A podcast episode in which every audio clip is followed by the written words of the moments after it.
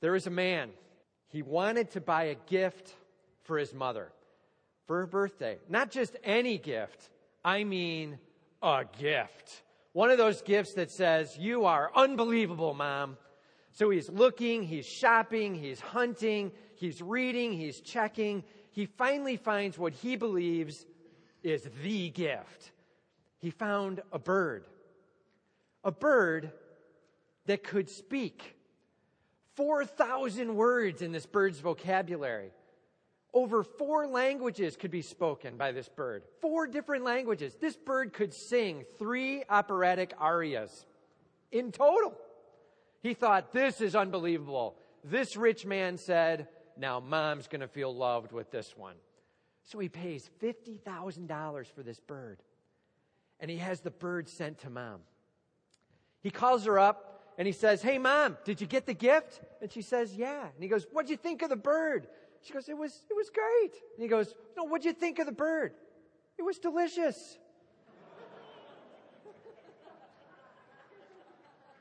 How important is it to understand purpose? Right? Purpose. When we talk about where we're headed and what we're doing and what's going on, we better understand the purpose. You know, we talked about the four W's worship, walk, work, and witness.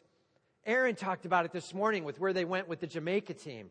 Worship, walk, work, and witness. It's what we're all about as we make disciples. But how do we get there? How do we go after this? Is it just a task we start doing? It's just a list of things we do and then we're done? It's so much more than that. The challenge in this next sermon series that we're going after here is called Created to Love. Why are we going after worship, work, and witness? Because we are created to love. This is all about how do I engage the whole of me in loving the Lord my God and in loving others. That's what we're looking at, is created to love. You being able to find the most fulfilling, the most rewarding, the most engaging opportunity of your lifetime to be able to live the design God's made for you. You have been created to love, not to consume, but to love. As we dive into this series, Created to Love, we're going to look at time, talent, and treasure, but how we pour the whole of ourselves, how we get in alignment with the Lord God Almighty and go hard after Him, and how that helps us create the full disciple who worships, walks, works, and witnesses. Today we're going to be looking at created to love, that we should be giving of our time. Did you know that? Time is actually a precious commodity. And if we're willing to give of our time, we're actually beginning to grasp a little bit of what it means to love. Giving of our time. So that's what we're going to look at today. Luke chapter 10, verses 25 through 37. Uh, the ushers are going to be coming forward. They've got some Bibles in their hands. If you do not have a Bible, just raise your hand. We'd love to get one to you. We're going to be going verse by verse through this passage. Luke chapter 10, verses 25 to 37. So just raise your hand and we'll get a Bible to you, okay? Luke chapter 10. Again, remember, we're answering this question How do I give my time? How can I live this design I've been created for, created to love, with time? Okay, here we go. First point look to the Word, prioritize as God does. Look to the Word prioritize as God does. The very first thing we have to make sure we're going to do, if we're going to be giving properly of our time, if we're going to be living out created to love, we better make sure we understand what the scripture says. It's that simple. Where do you get that from, Tim? I'll show you. Here we go. We'll start in verse 25. Luke is writing here. He says, And behold. Okay, here's that word again, right? How many times have we run into this word behold in the last few months? When they're writing and they say behold, they mean Check it out. Watch this. You'll be amazed. Well, why is Luke saying that? If we actually look right before it, Jesus is talking. He's actually in a little bit of a prayer moment too here as he's reflecting in verse 21. And he says, In that same hour, he, Jesus, rejoiced in the Holy Spirit, and he said, I thank you, Father, Lord of heaven and earth, that you have hidden these things from the wise and understanding, and yet you revealed them to the little children. Yes, Father, for such was your gracious will.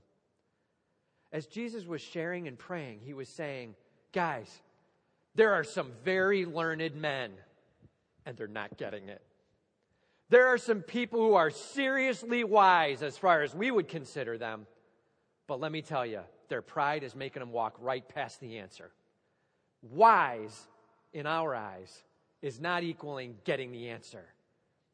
Those who have the heart of a little children, those are the ones who are getting it. God is at work. He's at work in the humble. He's at work in the little. God is at work in those who are looking for Him in their life. That is to be praised. That's what Jesus is saying. He is all over those who are ready to drop on their knees before God Almighty. Now Luke says, and behold. Behold what? A lawyer stood up to put Jesus to the test. Can you hear the example? Jesus was just saying, I'm telling you, some of the wise are not getting it. Example. One who was an expert in the law stood up. Stood up? Well, what was he sitting down for? You know, quite often when Jesus would speak, those who were listening and being taught would end up sitting around him. And Jesus would begin to share. And he would point to something. He would use it as a good teacher and he would use it as an example and speak to it. And he would turn and he would reflect and he would shape. And those that are sitting around him are his students, his followers. One of these experts in the law was sitting there with him. And he stood up. Do you hear it? He stood up to put him to the test. He said, I've got a question. Okay, now all of a sudden he's beginning to exert his own will. And here's what the expert in the law said Teacher, a little bit of respect. Teacher, what shall I do to inherit eternal life? Okay, what shall I do to inherit eternal life? What we need to know first is this expert in the law believed firmly, I've got it. Right? I mean, I'm the guy who's following the Torah. I'm the one who knows all that's supposed to be going on. I'm the one who's helping everybody else. I'm the one that people look to and say, he seems to have it together. What do I need to do to inherit eternal life? You hear the arrogance going on in it? Basically, he's saying, come on, say it in front of everybody. You've got it. You know, come on. And what does he say? He says, what is written in the law? Mr. Expert of the law. Right? He's like, hey, you're an expert in the law. You tell me. Does Jesus take this little push down where Jesus sits down and goes, oh, you know, hey, I don't know. You tell me what you're trying to make a point of here. Right? He looks at him and he says, okay, Mr. Expert, you're an expert in the law. Let's use the law. What does the law say? And then he says, how do you read it? The lawyer answers him, verse 27. Uh, says, You shall love the Lord your God with all your heart, with all your soul, with all your strength, and with all your mind, and your neighbor as yourself. Okay. Why did the law, why did this lawyer answer that way? You know, it's actually not quite clear. There's a myriad of answers he could have given. These are two things that Jesus was certainly pressing the point on. So apparently he's somewhat reflecting on, I know the law, and I know what Jesus is saying, and I can say where the two line up, so at least I don't look like a fool in front of all these people. And I certainly can assert this couple of facts. Love the Lord your God with all your heart and soul and mind and strength. Well, that's Deuteronomy 6 5. In the Jewish culture, that was called the Shema. At least twice a day, if you were a good Jew, you would pray this prayer. And it goes in the Hebrew like this Shema Yisrael Adonai Elohim. Adonai Echad the Lord our God. It says, Hear him. Shema. Hear him, the Lord our God. The Lord, he is one. And then he goes on from there. What is Deuteronomy 6 5 saying? It's saying, Give the whole of yourself to our one Almighty God. Love him with all that you have. Know of him. Center yourself on him. Be about him. Love the Lord your God. Twice a day they would pray that prayer. They would cry that prayer out. Can't go wrong answering that way, right? Let's see, I'll quote the law. I'll quote what we do twice a day, especially if we're good Jews, right? So he quotes that. And then he says, and love your neighbor as yourself. Leviticus 19, verse 18. Love your neighbor as yourself. So he's actually using two different points in the law and he's bringing them together. He's saying it's about going vertical and it's about going horizontal. And I would think if you do that, then there should be internal life involved. That's kind of what I'm thinking. Okay? So that's his answer. Question Is it wrong to ask, how do I, what do I need to do to get eternal life? You see, the lawyer is looking at himself and his actions. And he's saying, I think we human beings can do enough to get to heaven. My question is, how much is enough? Give me the bar. And so Jesus says, Will you give me the bar? So he gives him a quote, and Jesus then answers him this way. Verse 28 He said to him, You have answered correctly. Do this, and you will live. Okay, we got to be very careful here, all right? What is Jesus saying to him? First of all, he says, You have answered correctly. In other words, good job. Hey, at least you know the Torah. Hey, at least you can quote. You quoted from Deuteronomy, you quoted from Leviticus, you know your stuff there. We appreciate that. Good job. Way to go to the Word. Way to prioritize, at least here. Way to prioritize it, you know? Now, here's the thing it says, Love the Lord your God. It says, with all your heart, soul, strength, mind. All. All. Not just some, not just on Mondays, not just Monday through Friday and skip Saturday, take a little break that day. All, all the time. Do that. And then you'll live. Do you hear the challenge? He's saying, look, if you want to quote the law and live by the law, if you want to be about your actions, then here's your challenge. You know the law. Do it completely, all the time. Good luck with that. Right? I mean, Jesus has put him to the challenge. The one thing we need to realize is Jesus is consistent from beginning to end. You know, when we look in the scriptures in the New Testament, we see this challenge that eternal life comes by faith, by trusting in God Almighty. Why? Because as hard as we try, that law who is perfect, which is perfect, keeps pointing out that we're not. You know what I mean? That's what we keep finding. That we can't do the all part of that command. We can do some, but the all part gets us. And so the answer is put your whole faith, lean into God Almighty, trust in Him, turn away from those wicked ways. Let Him change your heart from the inside out. The lawyer is looking to execute law. Jesus simply challenges him with this Good luck with that law. Do it in whole. Do not stop short. Use the word of God and let it change you for a lifetime. By the way, on that one, you're going to find you need to come back to me and you're going to need a little help. But good luck with the all part. Go do it and stop asking questions. It's pretty heavy hammer. That's a little heavy moment. Now, the reality is this lawyer was standing up to test Jesus. And Jesus simply challenged the heart of the man and put him back on his heels. How often do we end up standing up before God Almighty to test? How often do we stand up to say, I want to know something? I got a question for you. Why is it? How come you? I think it should. Be careful. He's got an answer. You know what I'm saying? We serve a God who knows what he's talking about. Maybe it's best that we come to him with this kind of a question Lord, what is it I need to know? What is it I'm missing? Help me see the whole picture because the part I'm seeing, it's not making a lot of sense. What needs to be more clear? Show me from your word. The power of God's word in our life to change us for a lifetime. The power of seeing His priorities, His passions, His ways. It starts right here with the black and white and sometimes red, right? It's get into the Word and spend a little bit of time learning of Him and learning what He's saying and learning what He's challenging.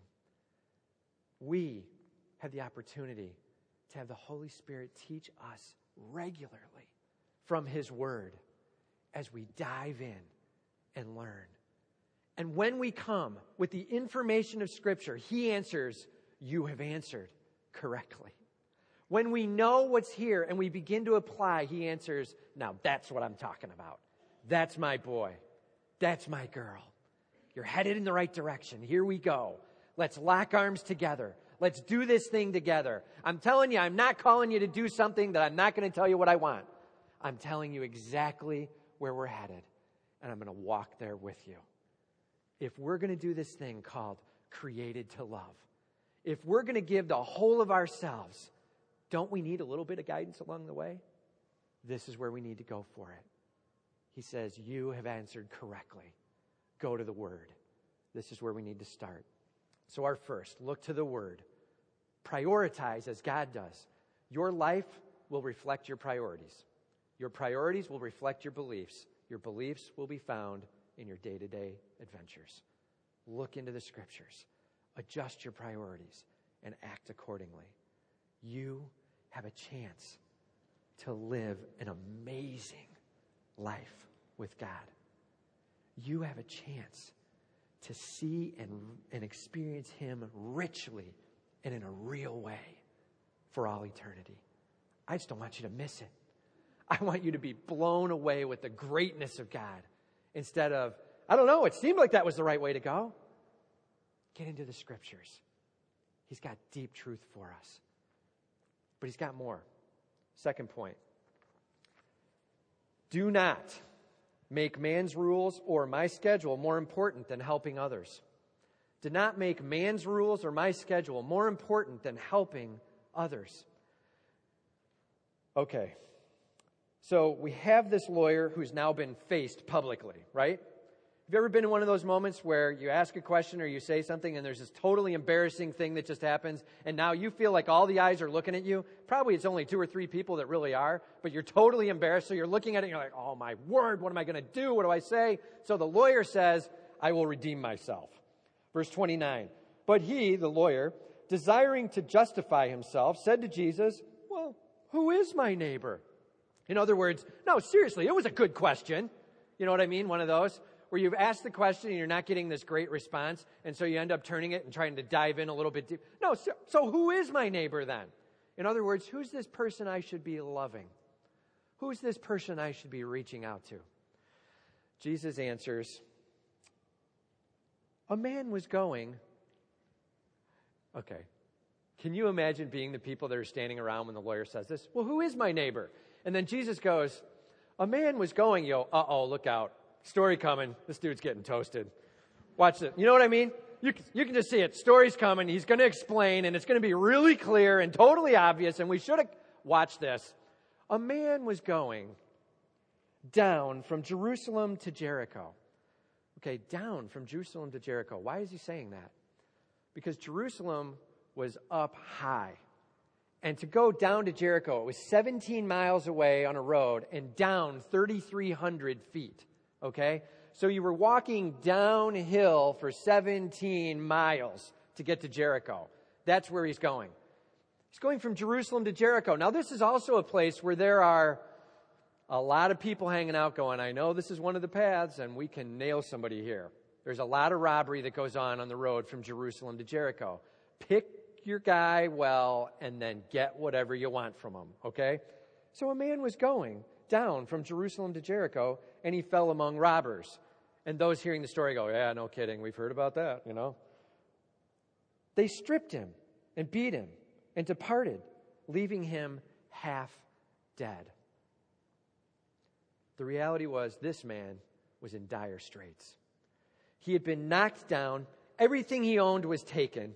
He had been bruised, he had been beaten. We don't know if there were broken bones or not, but it was certainly was bad. There was probably a lot of blood, blood that was beginning to pool up in the dirt. Have you ever seen that? You know, it gets kind of this thick, brownish kind of, and that is pooled around him as he's laying there, wounded, stripped, and nothing.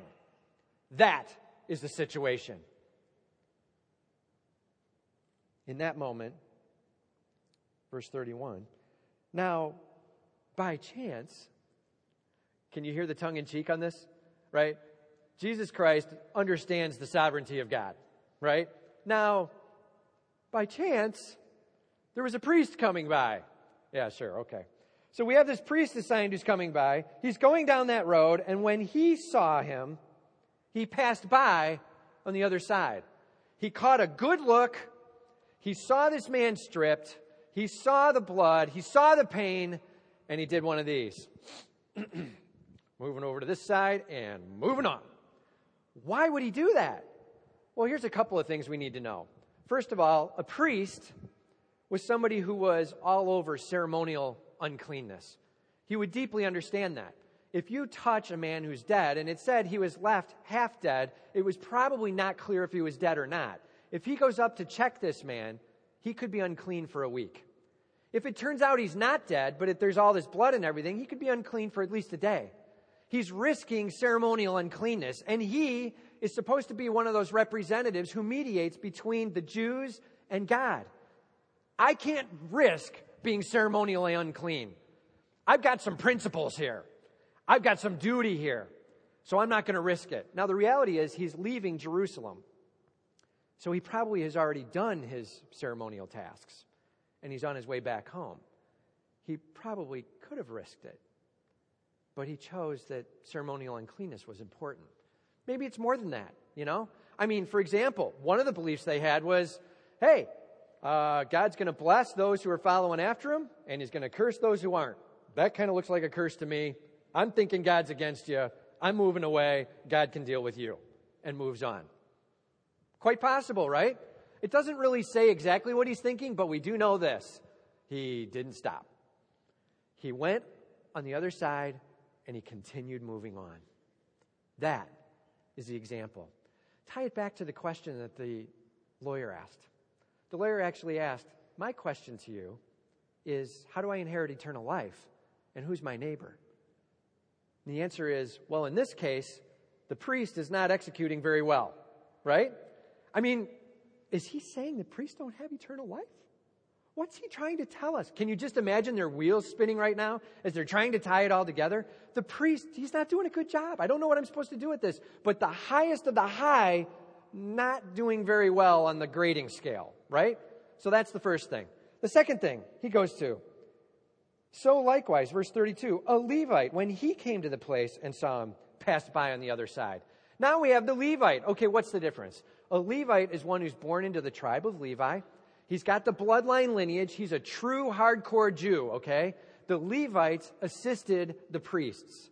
So we first looked at the first in command. Now we're looking at the second in command, the helpers of the first in command, okay? And we're saying a Levite is now coming by. Surely he'll do something well, right? And that Levite, well, yeah, he saw him and he passed by on the other side as well. Same basic things going through his head, most likely. Moves on aside. Jesus is saying, look, the principles, the man's rules, his guidelines, he moved on. We have to be so careful that the roots in our heart, that the shallowness of our souls, that the core of where we're at in our walk with God is more about man's rules and our own schedules. You know? I'm sorry, I got to get all the way to Jericho. Have you ever tried to walk 17 miles? I got a long walk ahead of me. I don't have time to stop and help somebody. I'm not sure what you did, but whatever it is, you shouldn't have done it. I got to move on. That's where he's at. His own schedule, his own rules, his own boundaries, and he moves on. We have to be so careful of that shallowness.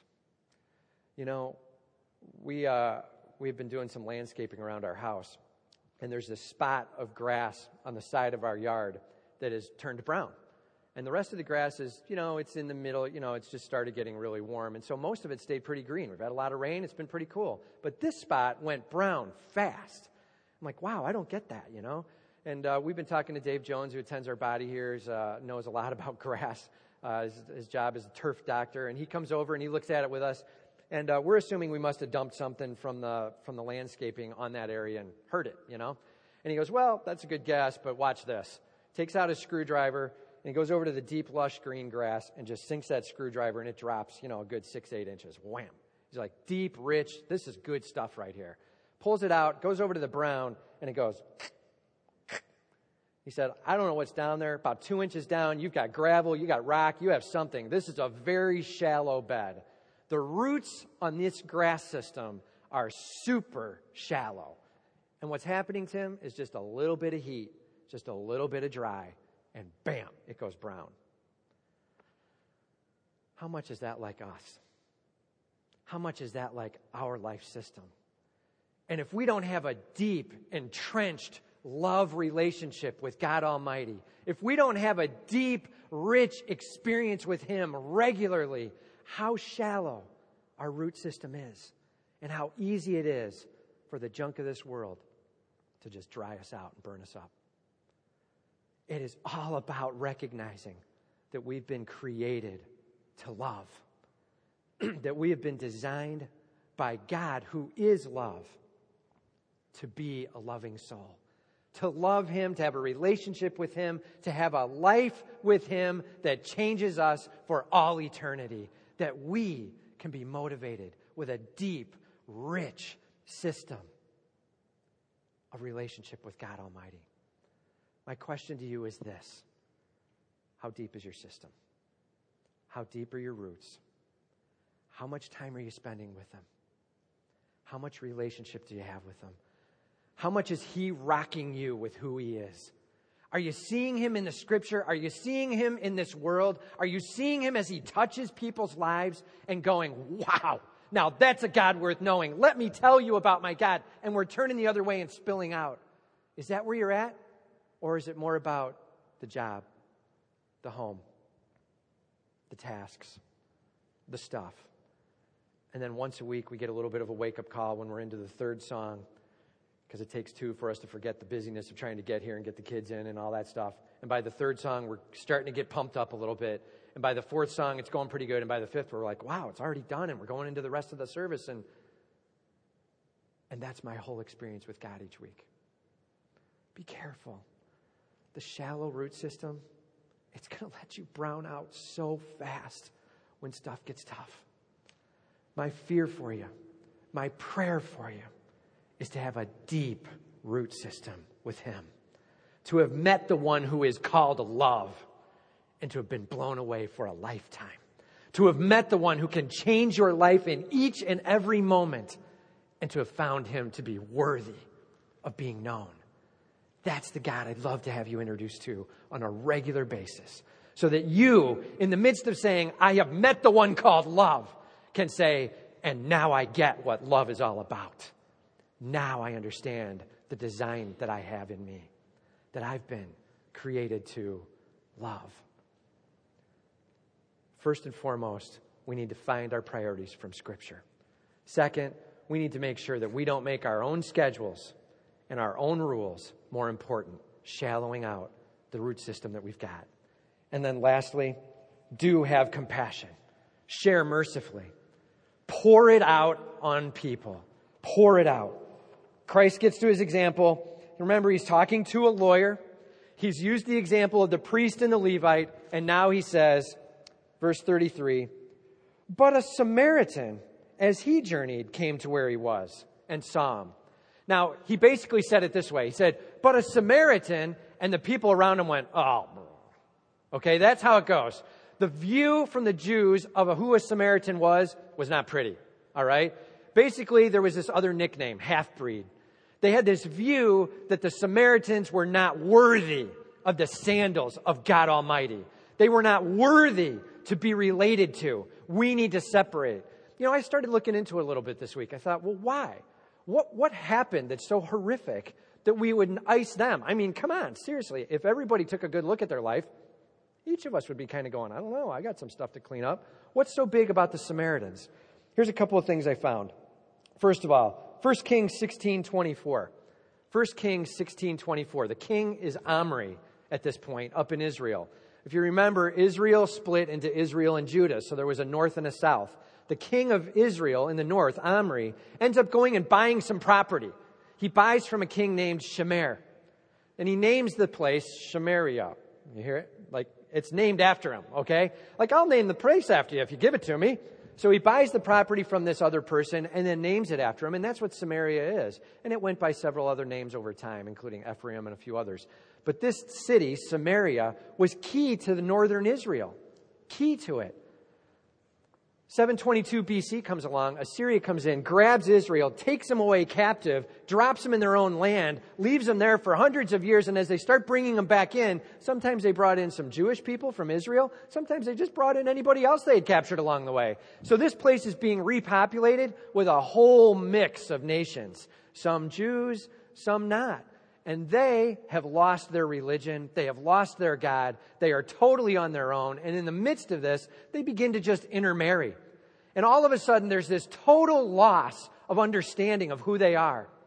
And the Judaism, the people from Judah down below are looking up at that going, that's despicable. You have lost that we are called to be separate. You have lost that we are to be following after Yahweh you have just begun to intermarry and do whatever. No way will we be like that. No way. So they've begun to draw this wall between the two, and the Samaritans are those people. You know what I'm talking about? They're in the those people category. So he says, but a Samaritan was coming along. And now all of a sudden we go, oh. So, like 500 years of hatred and upsetness and disappointment, and that's what's going on huge long term prejudice against these people. The Samaritan, you know, that guy you're thinking is a total loser, he journeyed, came to where he was, and when he saw this hurting man, he had compassion on him.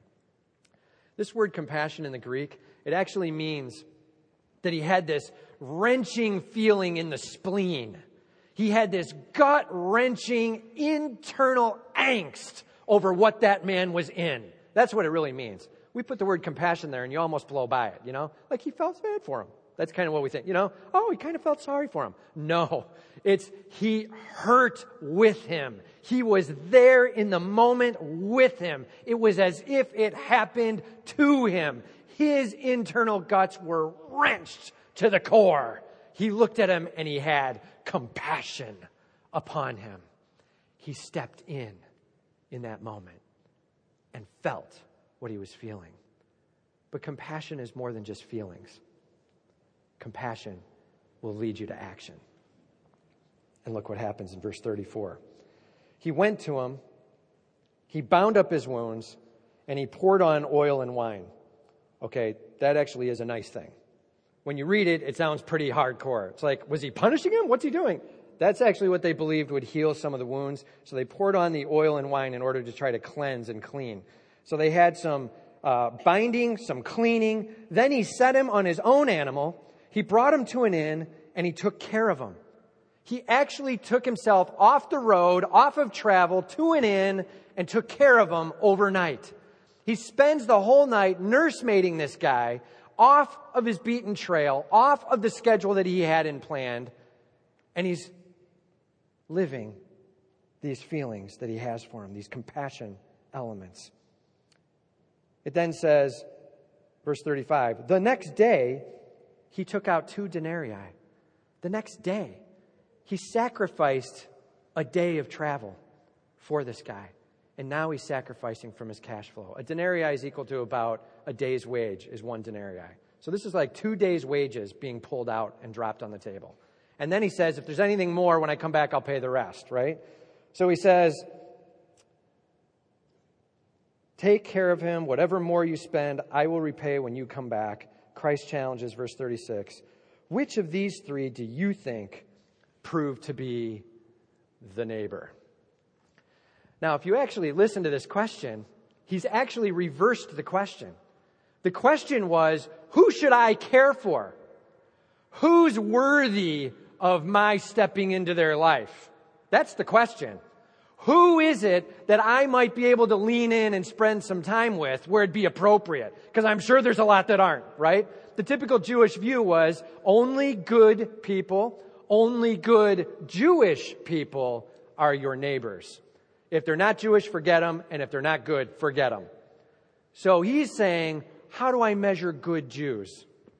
And the answer Christ gives is quite the opposite. Who is being neighborly? Who's the one who's understanding and reaching out to the one next to him? Who is it? And in that moment, he should be giving the S word answer. He should be saying Samaritan, right? And so he answers, uh, the one who showed mercy. It would be that guy, the showing mercy guy. I'm not going to say who it was. Right? Can you just hear it? I, I, I, I, can't say that name. It's just an example. I can't say that name. The, the one who showed mercy. Jesus doesn't rail him on that. He just says, Go and do likewise. Recognize this. You need to stop asking if someone's worthy of your care, and you need to start caring. Recognize this. You are more worried about how they look than what your heart looks like to God Almighty. It's time for you to recognize that you need to be loving God with all you've got, that you need to be loving others with all you've got, and you stop asking the question, Are they worthy of my time? You have been created to love. Go and do it. Go and do it. His challenge was simply to get involved. His challenge was to invest. Imagine there's a man who has a bank account. Every day he gets $86,000 dumped into that bank account. But at the end of the day, the bank calls and says, You did not use the $86,000, we are removing it. Out. Takes a day or two for that to happen, and then when they drop the 86,000 in in the morning, what do you think the guy does, right? You go, better use it or they're going to get rid of it on you, right? So you start figuring out how to use it. How would you use it? Every day, you and I get 86,400 seconds dropped into our bank. And the question is, how do you use it? Because at the end of the day, it's gone. 86,400 seconds. I can't even count in seconds. They by, fly by too fast. Count it in hours if you want. How do you spend your time throughout each day, throughout each week? Are you spending the time to figure out how you can meet the Almighty who is called love, to be changed for a lifetime, and then to turn and pour that outward. To find those in need. Now, don't get me wrong. Some of you are going, I have families. I have kids. I, what are you saying? That I should stop caring for them? Is that what I'm saying? No way, right? You have responsibilities. And as we look at our scriptures, the first responsibility you have is to spouse and to kids. Care for your families, yes. But there's more to reach beyond and to find who God is calling you to around you. Maybe it's a neighbor. Maybe it's here at church, finding a place to serve and fill in. What does God have you doing so that you can best learn from Him on a daily basis? To meet the one called love, to meet the one who will rock you to the core, to meet the one who can show you and bring you to tears so that you're moved for a lifetime. And then turn you with that motivation outward to go and help others. Please hear that order. The answer is not just go run out and do some stuff. I don't know, do something. That's humanitarian, right? Just go help some people. Just help somebody somewhere. I don't care where. That's not the plan, okay?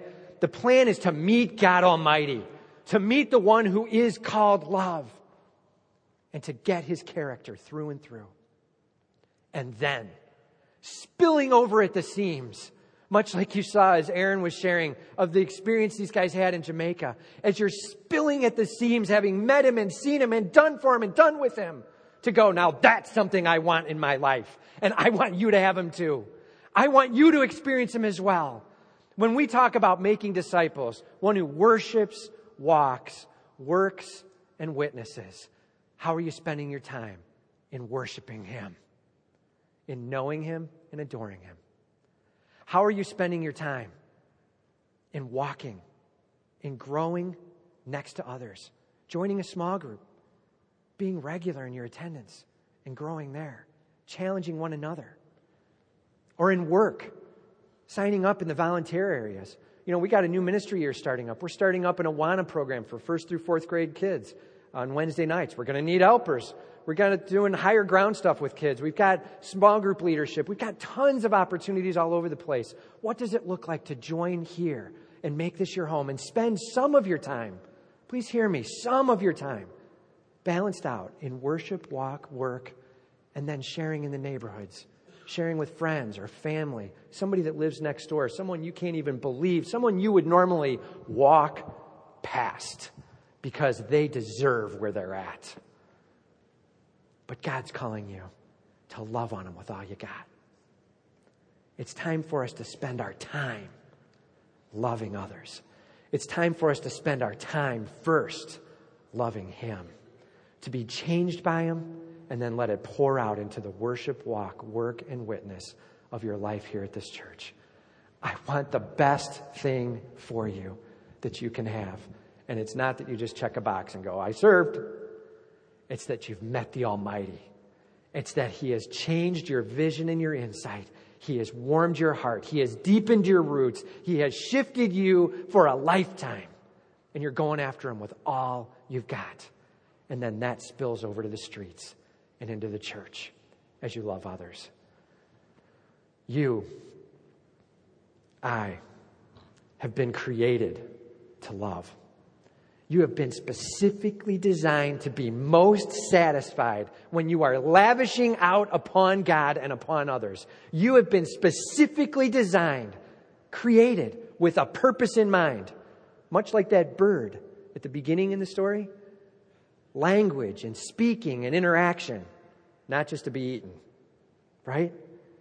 What is God calling you to? Who is God calling you to? When is He calling you to it? You're created to love. It's time to give of our time in balance. Please hear me in balance.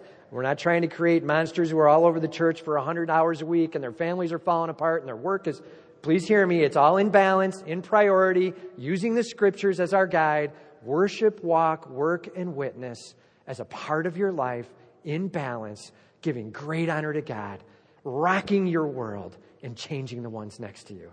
Now, that's a plan that can live a lifetime of fulfillment. Let's pray.